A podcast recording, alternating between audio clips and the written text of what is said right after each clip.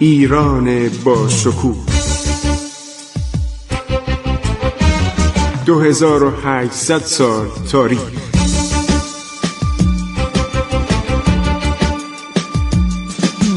عبور از تاریخ.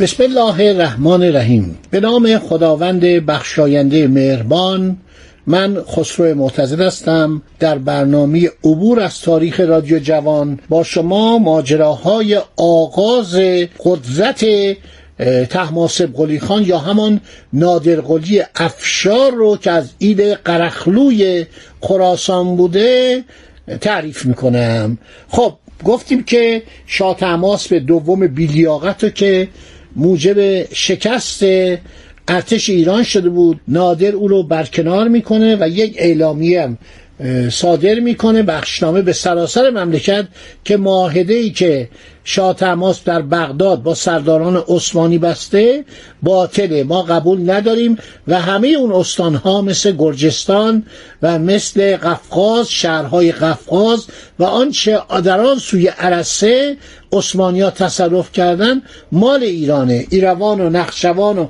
همه مال ماست و باید برگرده به کشور ایران. خب شاه معزول به خراسان تبعید میشه. طفل شیرخوار هشت ماهه با لقب شاهانه شاه عباس سوم پادشاه ایران اعلام میشه. 1145 هجری قمری میشه 1732 میلادی. نادر یا تماسب قلی خان به مقام نیابت سلطنت برگزیده میشه. مثل که از این زمان بهش گفتن نادر. نادر قلی نادر دیگه تماسب قلی یعنی به اصطلاح غلام تحماس رو از روی اسمش بر میداره نایب سلطنه است و نادر که متوجه شده بود که صفویان در ایران خیلی محبوبیت دارن. سعی می‌کنه کاری که می‌کنه به مردم بگه که آقا این سلسله ادامه داره. و دو خواهر پادشاه برکنار شده یکی همسر خود منه یعنی نادرشاه و دیگر همسر رضاقلی میرزا پسر او. یعنی ما ادامه اون سلطنت این بچه هم که به دنیا بیاد مثلا از رضاقلی میرزا از صفوی است از همسر به اصطلاح شاهزاده خانوم رضاقلی میرزا. اینا دو تا شاهزاده خانوم بودن که البته بعضی به اشتباه می‌گفتن یکی از اینا عمه عرض شود که شاه تماس بوده. بعد معلوم شد که خواهران شاه تماس بودن و دختران شاه سلطان حسین. و بعد چه بلایی سر یکی از این زنان میاد خودشو می‌کشه. وقتی رضا قلی میرزا شاه تماس رو به خدعه و به ناجوان مردی می‌کشه این همسرش که خواهر شاه تماس بوده خودشو به دار می‌زنه. که من بعدا براتون میگم. صفحات تلخ تاریخم ورق خواهیم زد. دولت ایران سفرایی به دربار عثمانی و روسیه و هندوستان اعزام می دارد تا بگوید که پادشاه ایران برکنار شده. محمد علی خان بیگلربیگی فارس با مشقات فراوان و از راه دریا راهی هندوستان میشه. میره به دربار محمد شاه گورکانی پادشاه مغول هندوستان که اینا مسلمان هم بودن. درخواست تماس قلی خان در خصوص تسلیم اشرار و جنایتکاران به اصطلاح همدست محمود قلیجایی رو به دربار هند تسلیم می‌کنه. دربار هند مثل دربار شاه سلطان حسین بوده. هیچ گونه توجهی نمی‌کنن جواب نامه تحماسب قلی خان یا نادر نایب السلطنه هم نمیدن. سفیر پس از چند ماه اقامت بیهوده در هندوستان دست خالی به ایران برمیگرده. از 21 ژانویه تا اول فوریه 1732 نمایندگان ایران در رشت اهنامه دیگری با روسا بستند که به موجب آن عراضی جنوب سالیان ساحل رود کرا در قفقاز باید فورا تخلیه شود. لیکن پس دادن باکو و دربند موکول به این شد که ایرانیان ایروان و ماورا قفقاز را از ترکان عثمانی پس بگیرند. تشویش عمده روسا این بود که مبادا عثمانی ها به سواحل بحر خزر دریای کاسپی دسترسی پیدا بکنند.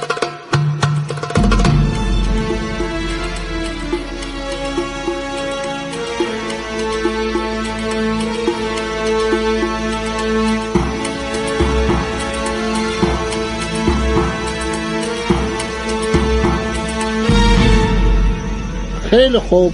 هر شود که این عدنامه در حقیقت غیر قابل اجرا بود. زیرا طی عدنامه با عثمانی ها شاه تمام نواحی بالای عرس را به دولت عثمانی واگذار کرده بود. ولی شانس به ایرانی ها روی کرد. روسا بنا به دلایل مهمی از جمله تلفات شدید روسها و گرجی ها و ارمنی های ساکن گیلان از 130 هزار تا 200 هزار نفر عرض شود که گیلان رو تخلیه کردن خودشون تخلیه کردن. وبا بود مالاریا بود انواع تبهای بومی بود. روسا خودشون به میل خودشون گفتن آقا ما اینجا رو تخلیه می‌کنیم ما نخواستیم. این خبر در استراباد.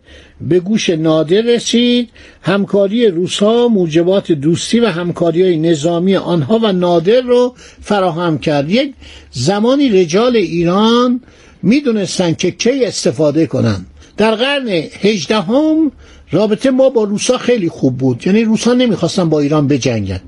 بعد از اون ماجرای لشکرکشی پتر کبیر در سال 1722 در طول سواحل غربی دریای خزر به طرف جنوب که بعدم سپاهیانی اومدن و رشت و سراسر گیلان رو اشغال کردن تجارب تلخی که نصیب روسا شد در داغستان.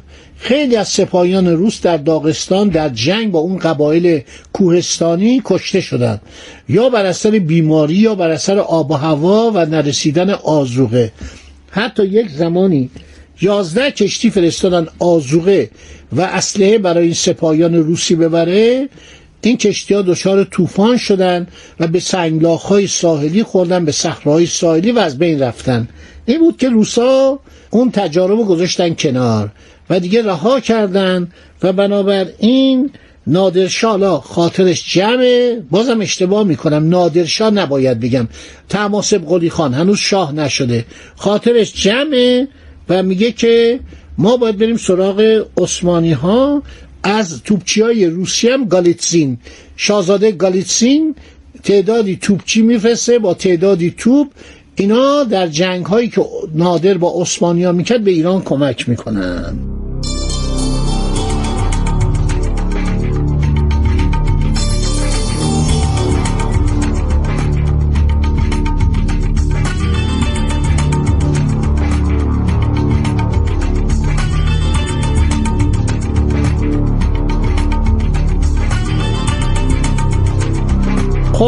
نادر میره به طرف کرمانشاه. اول کرمانشاه رو می‌گیره بعد از طریق ماهیدشت و کرند و کوه گاوروان به زهاب سر پل زهاب حمله می‌کنه.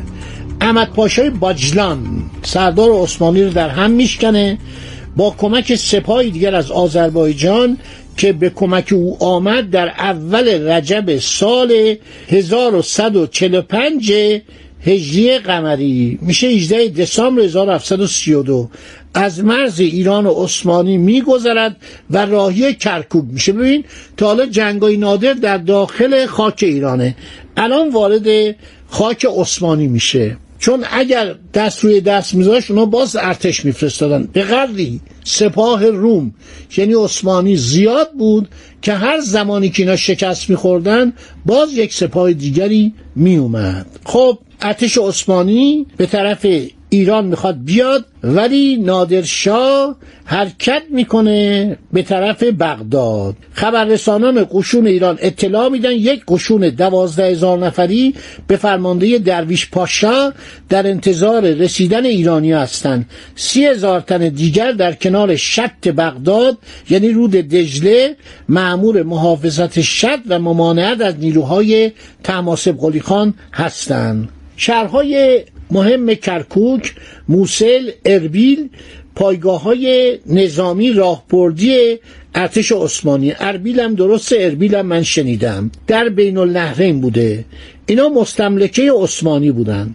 بسره در داخل شط العرب اروندرود یک بندر تجاری مهم عراق عرب به شمار می‌رفت. مرکز سقل نظامی مستمره بین النهرین شهر بغداد بود. احمد پاشا سردار معروف عثمانی والی یا متصرف؟ به استاندار می‌گفتن متصرف. سنجق بیگم عنوان ترکیش بود. ایشون احمد پاشا والی این شهر بود. نادر ابتدا تصرف قلعه و شهر کرکوک رو مد نظر قرار میده. مراد سلطان و حکران این شهر درون کرکوک متحسم میشه. پس از اولین ضربه که ترکان عثمانی خوردن ایرانیان دوازده هزار نیروی مرزی عثمانی رو داغان می‌کنن نابود می‌کنن و درویش پاشا در جریان کارزار به هلاکت می‌رسه. مراد سلطان فرمانروای شهر کرکوک تحصن در قلعه را بر بیرون آمدن و جنگیدن ترجیح میده. در اطراف کرکوک یک ایلخی بزرگ بود. برای شما توضیح میدم. ایلخی یعنی عرض شود که محل نگهداری و پرورش اسب ایلخی به استبل سلطنتی سلطان ترک تعلق داشت. اسب در اون زمان یک به جانور استراتژیک بود. در جنگ ها سوار نظام نقش مهمی داشت. سوار نظام همیشه در تاریخ جهان اهمیت داشته. تا همین جنگ جهانی دوم سوار نظام روس حرکت می‌کرد حمله می‌کرد در دل اون سپاه روسیه و میان برق به سپاهیان آلمانی و سپاهیان ایتالیایی. اینا رو به وسیله شمشیر میکشتن.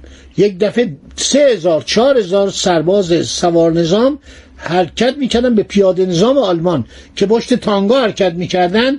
اینا رو با ضربه شمشیر نابود می‌کردن.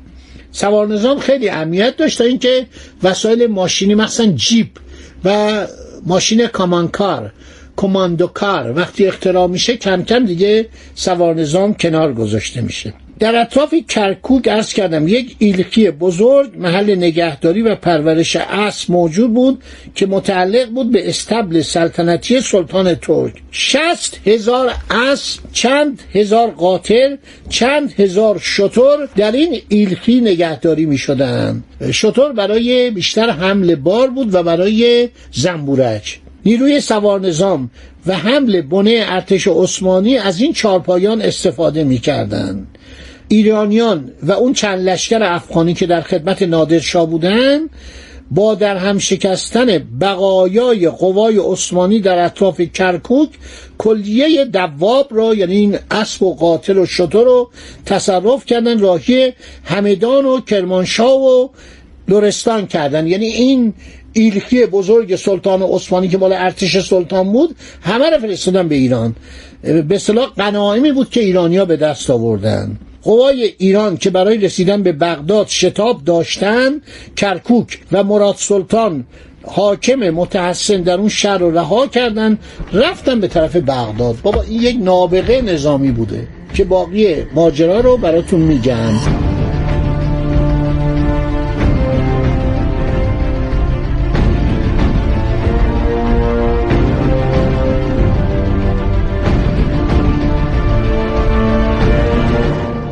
شنوندگان عزیز گاهی این برنامه کمی طولانی میشه منو ببخشید برای اینکه به قدر این ماجراها جالبه و اینا رو من که گزینش می‌کنم برای شما می‌خونم خودم تحت تاثیر واقع میشم که ارتش ایران اون ارتشی که محمود افغان با چه عرض شود شرارتی اومد و اونها رو منحزم کرد به علت بیلیاقتی فرماندهان؟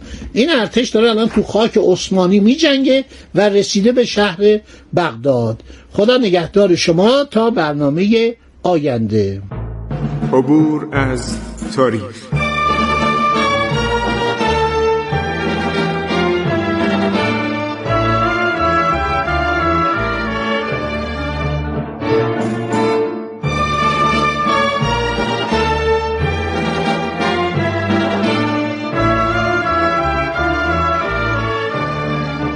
ایران با شکوه. 2800 سال تاریخ. سرگذشت ایران ما به روایت خسرو معتزد.